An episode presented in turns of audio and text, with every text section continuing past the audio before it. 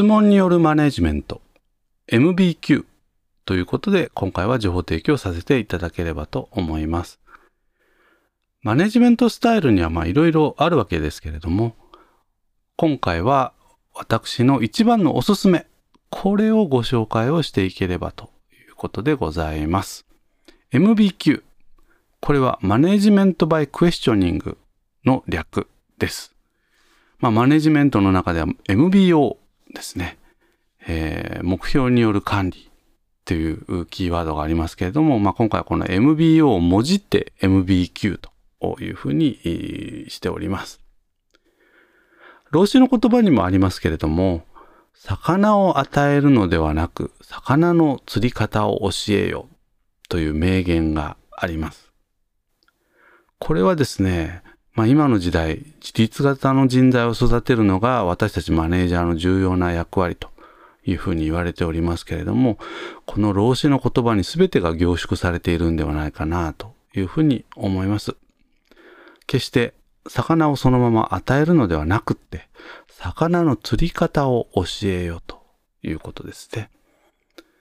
まあ今の時代風に言うと、上司が部下の問題解決を支援をするということですね。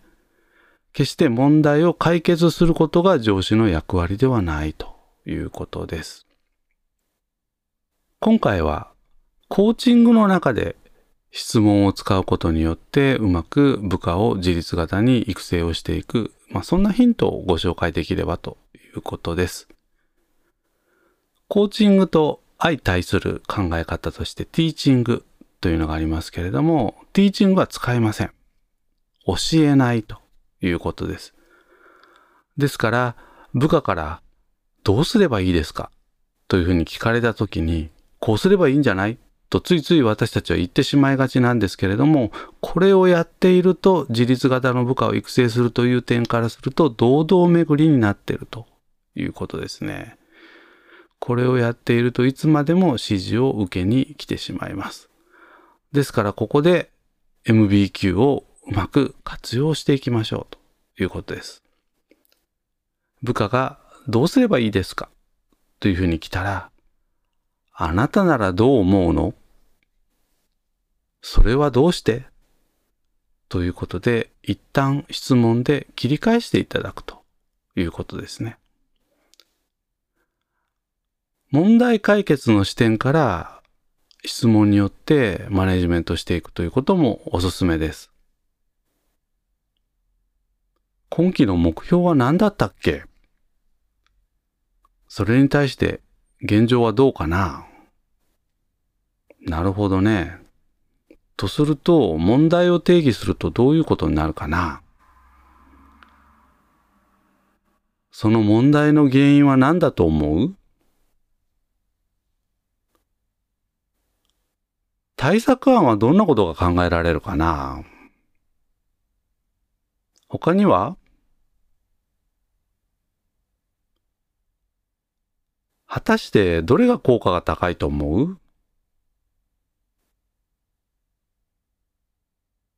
それに対しての意気込みはどうかな？うまくやれそうかな？